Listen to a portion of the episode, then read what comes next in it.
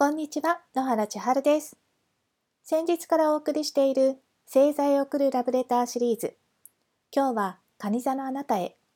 そしてあなたが他の星座なのでしたら、身近な蟹座さんを探して観察してみてくださいね。こんにちは。先日はありがとう。ちょっと恥ずかしいけど、思いついて手紙を書いてみます。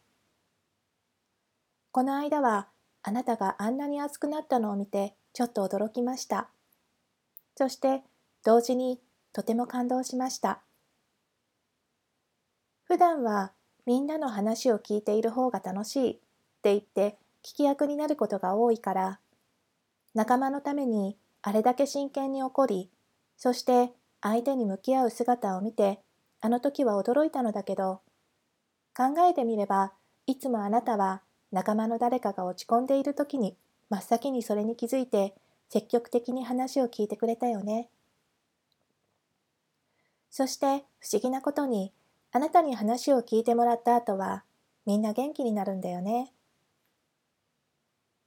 考えてみたら私もみんなもあなたに随分助けられていたんだなって改めて感じる出来事でした。